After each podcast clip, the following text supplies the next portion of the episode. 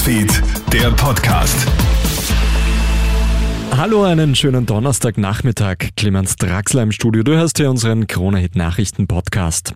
Wann ins Spital, wann zum praktischen Arzt? Die österreichischen Krankenhäuser sind vielerorts voll. Grund ist die Triple-Infektionswelle aus Corona, Influenza und RS-Virus.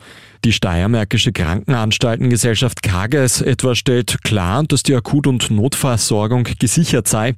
Man bittet aber trotzdem nur im Notfall ins Krankenhaus zu kommen.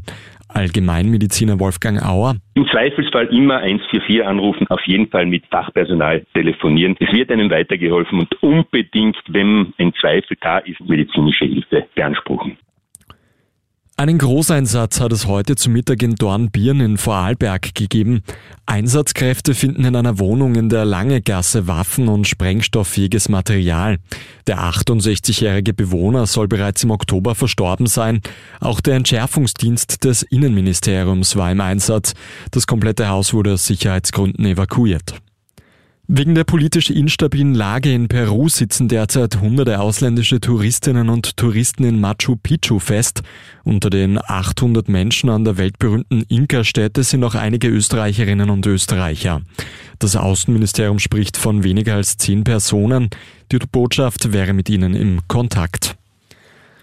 Und in Wien findet heuer erstmals wieder der Silvesterpfad statt. Nach zwei Jahren Corona-Pause zieht sich die Partymeile heuer wieder durch die komplette Innenstadt.